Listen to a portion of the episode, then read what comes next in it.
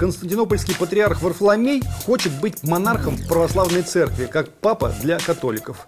Но это его личные цели. С тысяча девятьсот девяносто первого года русская православная церковь накапливала силы, ресурсы, влияние. И все это для чего? Чтобы так распорядиться невиданным своим могуществом? Митрополит Иларион заявил, что диалога больше нет, а есть лишь только монолог Константинополя, поэтому средства церковной дипломатии на сегодня исчерпаны. Какой епископат? Да это московские попы, это пятая колонна на Украине, вот так они рассуждают. Какие прихожане, какой народ? Одних убьют, вторых запугают, третьих объявят агентами Кремля. И ничего им за это не будет. Подобное мы уже видели и в Харькове, и в Одессе. И так будет где угодно.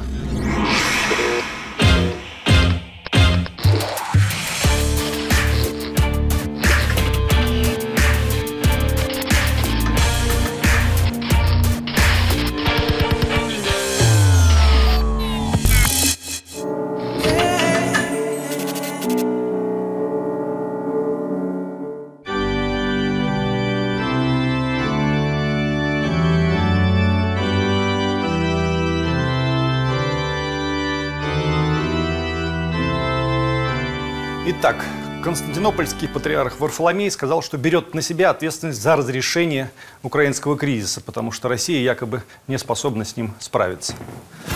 Так он сказал. Поскольку Россия, как ответственная за нынешнюю болезненную ситуацию на Украине, не способна решить проблему, Вселенский патриархат взял на себя инициативу по решению проблемы в соответствии с полномочиями, предоставленными ему священными канонами и юрисдикционной ответственностью над епархией Киева. Поводами для этого патриарх назвал просьбу украинского правительства, Верховной Рады, а также непризнанных украинских церквей. Было принято решение о праве Вселенского патриархата без учета мнения Москвы предоставлять всем государствам, но в первую очередь Украине, право на создание поместной соборной православной украинской церкви.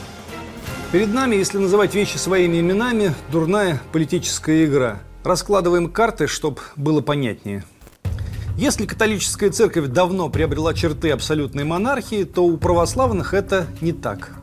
У католиков папа считается преемником апостола Петра и обладает уникальными полномочиями во всем католическом мире, действуя в качестве наместника Христа. Православная церковь сложилась напротив, как конфедерация поместных церквей, во главе каждой из которых стоит свой патриарх, и всякий патриарх старается вести себя тактично.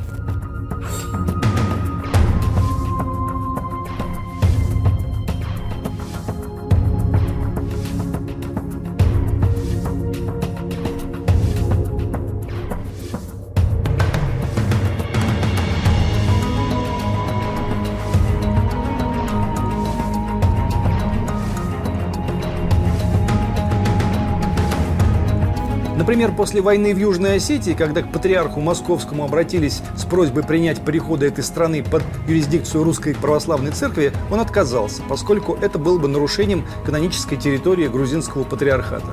Мы так себя ведем, но это не значит, что так же себя ведут по отношению к нам. Огрубляя, Константинопольский патриарх Варфоломей хочет быть монархом в православной церкви, как папа для католиков. Но это его личные цели. У властителей Украины и их кураторов цели совсем иные. Америка заинтересована в переформатировании Украины из части русского мира в разряд западной колонии, что предполагает прежде всего коренное изменение сознания. Для этого нужна полноценная религиозная смута. Ватикан, целенаправленно ведущий экспансию на восток, еще более заинтересован в том, чтобы православные граждане Украины напрямую подчинялись давно им прирученному фонару. Усиления Варфоломея они не желают. Они желают ослабления России и умело добиваются этого ослабления на всех направлениях. В первую очередь на украинском. В Государственном департаменте еще при Джонни Керри создали специальный офис по религиозным вопросам. Я встречался с его руководителем. По его словам, американская дипломатия пришла к выводу: без учета религиозной составляющей дипломатическая деятельность не может быть успешной. На Украине действуют сразу три религиозные организации, причисляющие себя к православию. Только одна из них считается канонической, то есть признанной православными церквями других стран. Это Украинская православная церковь Московского патриархата. Она находится в составе эр пэ цэ. Две же другие, Киевский патриархат и Украинская автокефальная православная церковь, не признаны. В Москве их называют раскольниками. К Варфоломею с просьбой о признании обратились две неканонические и непризнанные организации – Киевский патриархат и Украинская автокефальная православная церковь. Единственная каноническая церковь на Украине, УПЦ Московского патриархата, естественно, ни с какими просьбами не обращалась. Петр Порошенко с первых месяцев своего президентства проводил активные переговоры с Константинополем о представлении украинскому православию Томаса об автокефалии, то есть грамоты, дающие церкви независимость. Процесс вышел на финишную прямую после его шестичасовых переговоров с константинопольским патриархом Варфоломеем в начале апреля этого года. Здесь не только религия, здесь геополитика. Это вопрос национальной безопасности и нашей обороны в гибридной войне, потому что Кремль рассматривает эр пэ цэ как один из ключевых инструментов влияния на Украину.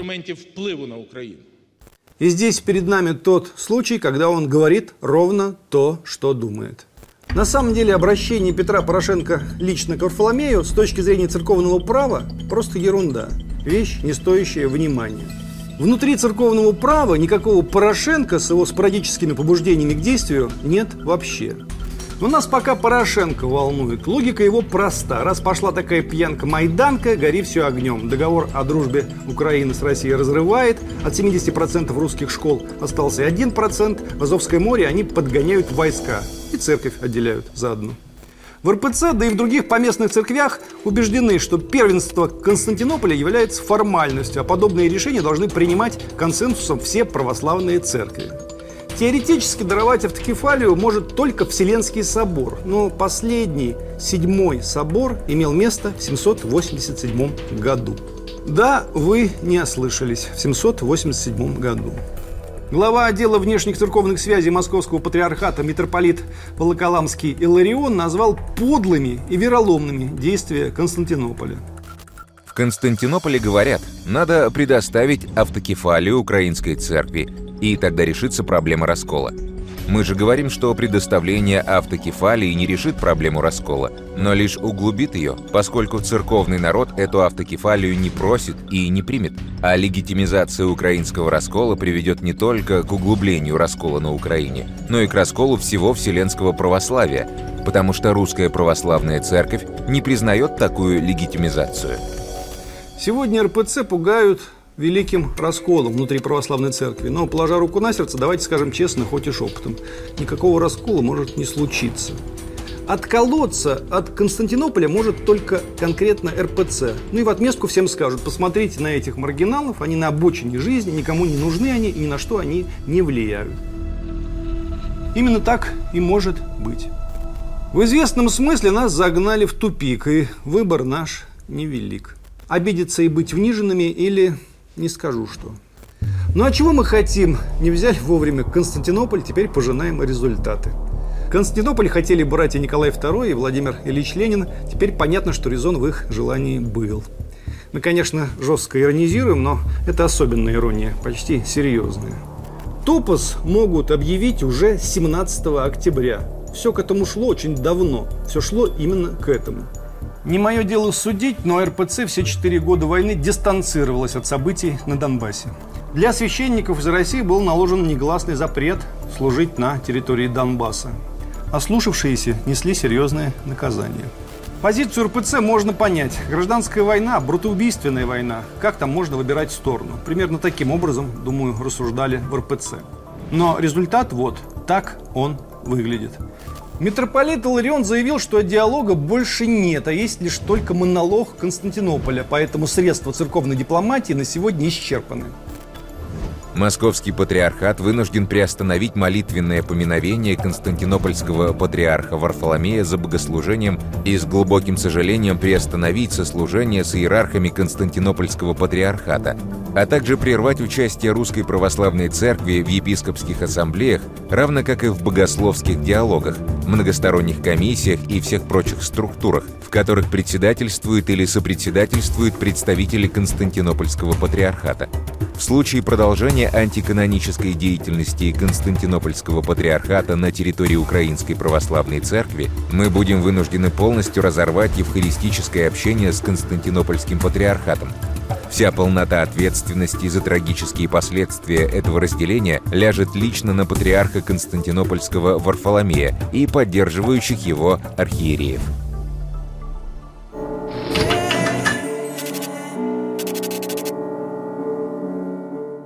Истоки религиозного спора, о котором мы ведем речь, лежат в событиях тысяча шестьсот восемьдесят шестого года, когда Константинополь передал Киевскую митрополию в управление Русской Церкви. В Константинополе лукаво заявляют, что тогда Москва получила не право собственности на эти земли, речь идет о территориях нынешних Украины, Белоруссии, Литвы и Польши, а лишь некоторые полномочия по управлению местной церковной жизнью. Позже условия этой передачи были нарушены Москвой, говорят в Константинополе. Эти территории были аннексированы Русской Церковью. Мы так не думаем, конечно.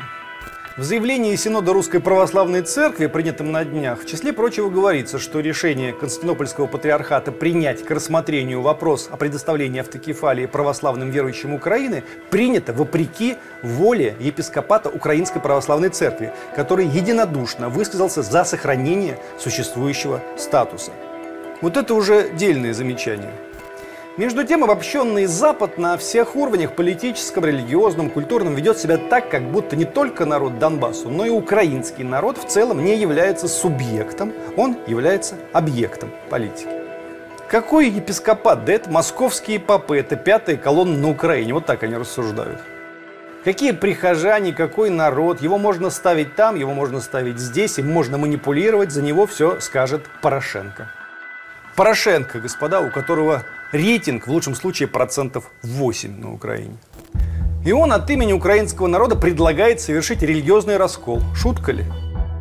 Ну, а вы как хотели. Только так, друзья, только так. Они ставят перед фактом. Вот Майдан, вот война, вот автокефалия. Майдан закончился невиданной коррупцией и вырубкой закарпатских лесов, война десятками тысяч гробов, Дебальцевским котлом и Иловайским котлом. И раскол тоже может закончиться на Украине нехорошо. Но людям, принимающим решения за украинцев, жалко украинцев этих меньше всего. Другие ставки у них. Между прочим, томос уже готов, его уже написали. Томос представляет собой трехстраничный документ, полторы страницы аргументации, остальное место для подписи членов Синода Константинопольского патриархата. Если томос будет подписан в октябре восемнадцатого, то в Украине должен состояться собор, на котором, как предполагается, объявят о создании новой церкви и изберут ее предстоятеля, патриарха новой поместной православной церкви. В этом случае Порошенко войдет в историю как глава государства, сумевший якобы решить самый болезненный религиозный вопрос украинского православия, а значит, может заручиться поддержкой самой радикальной части украинского общества. И черт с ним, что решение этого вопроса обернется резней и бойней. Главные выборы, главный результат. На это он и рассчитывает. Представьте, придут в храм и заберут храм под каким, под каким-то предлогом. Ведь в каждом селе есть церковь московского, будем так говорить, патриархата, как сейчас называют. Естественно, что люди будут обозлены на тех, кто придет это заберет. Это будет противостояние. Открытое, закрытое, но когда-то оно перерастет и в открытый гнев. Но я думаю, это все выгодно тем, кто стоит у власти. То есть, если условно, можно разрисовать внутри украинскую электоральную ситуацию так. Есть треть украинского электората, настроенного на самые братские или, как минимум, добрососедские отношения с Россией. Из них весомая часть – прихожане Украинской Православной Церкви Московского Патриархата. Есть другая треть, которая настроена и так, и сяк, все зависит от погоды. Но в целом войны они не хотят, ни в прямом смысле, ни в переносном. И есть та треть, которая склоняется в лучшем случае на Запад, а в худшем они готовы поддержать любой раздор с Россией, вплоть до самого кровавого. Беда Порошенко в том, что его и эта треть не считает за предводителя, за бойца, за вождя. Они сами себе кого позлее выберут, если что. Перед Порошенко, который, видимо, никаких гарантий своей безопасности в случае поражения на выборах от Москвы не получил, теперь стоит цель стать самым радикальным разрушителем русско-украинских взаимоотношений. Настроен он действительно решительно, и пути назад у него уже нет.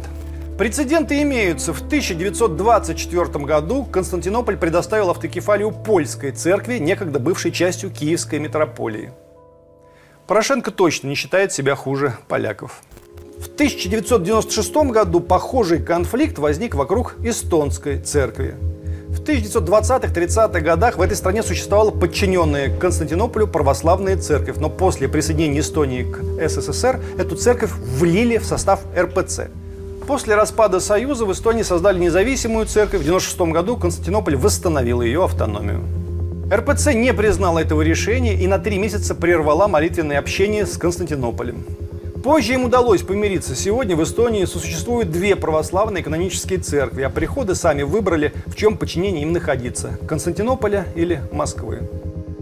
Но Порошенко точно не считает себя и хуже эстонцев тоже.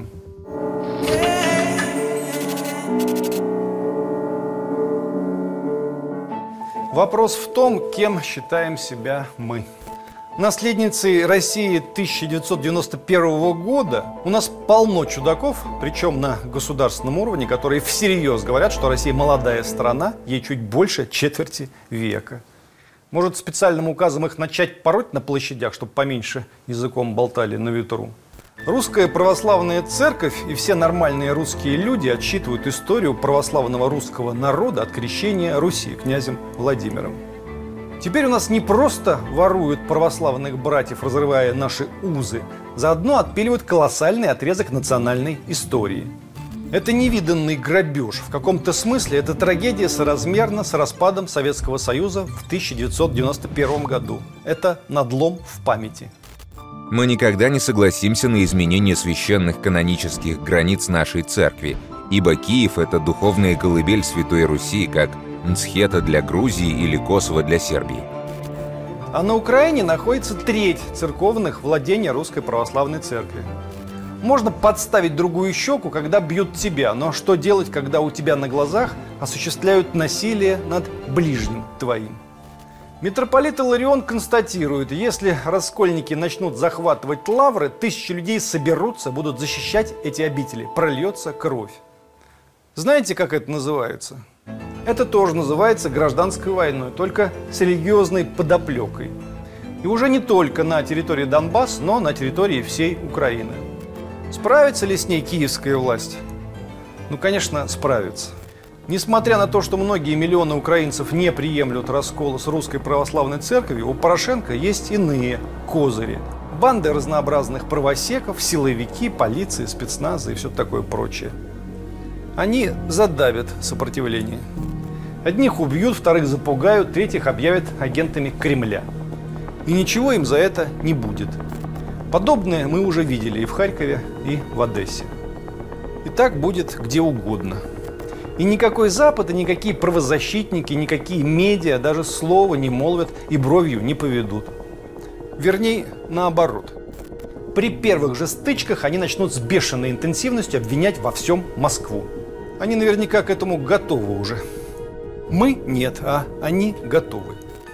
Предваряя визит своего представителя по свободе вероисповедания Сэма Браунбека на Украину, Госдеп США заявил, что Браунбек обсудит с представителями украинского правительства и духовенства усилия по защите и продвижению религиозной свободы.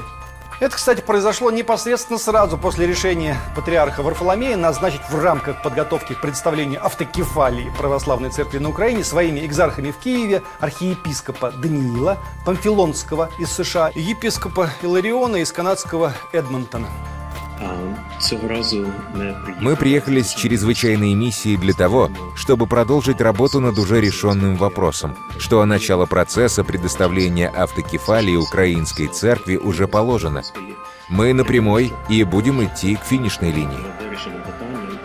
Патриарх Кирилл и наш митрополит Иларион даже не могут приехать в Киев и поддержать паству. Война же. Готова ли Русская Православная Церковь найти в себе силы и сделать шаги совершенно неожиданные? Перпендикулярные, соразмерные тому давлению, что осуществляется сегодня и будет осуществляться в ближайшие месяцы. А?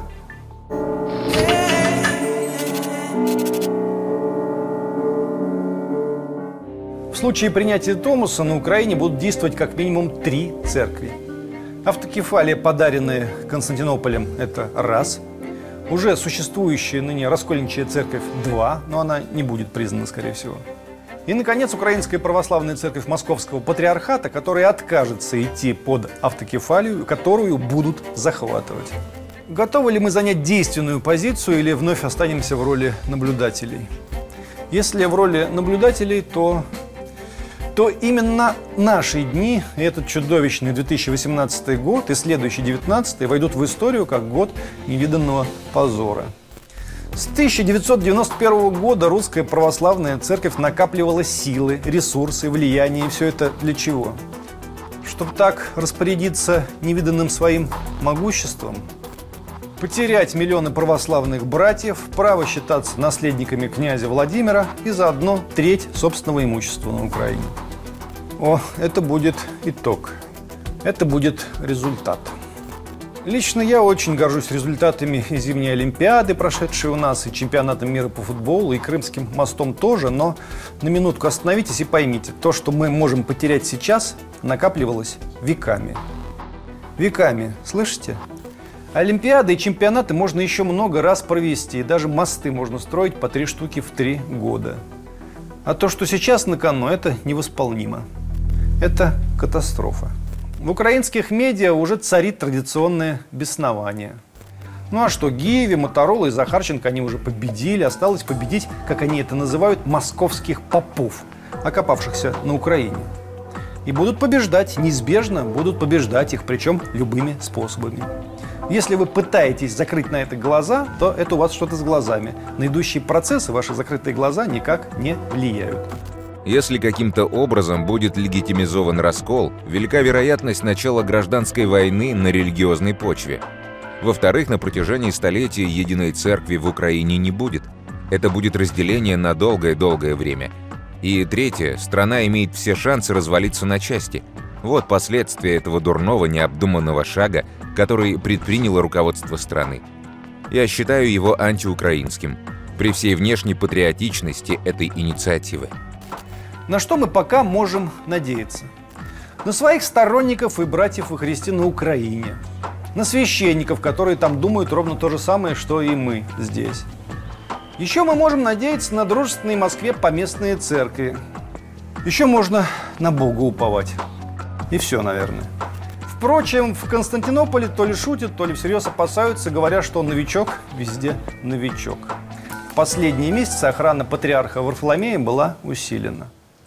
Ну пусть они и верят на всякий случай, вдруг эта вера поможет.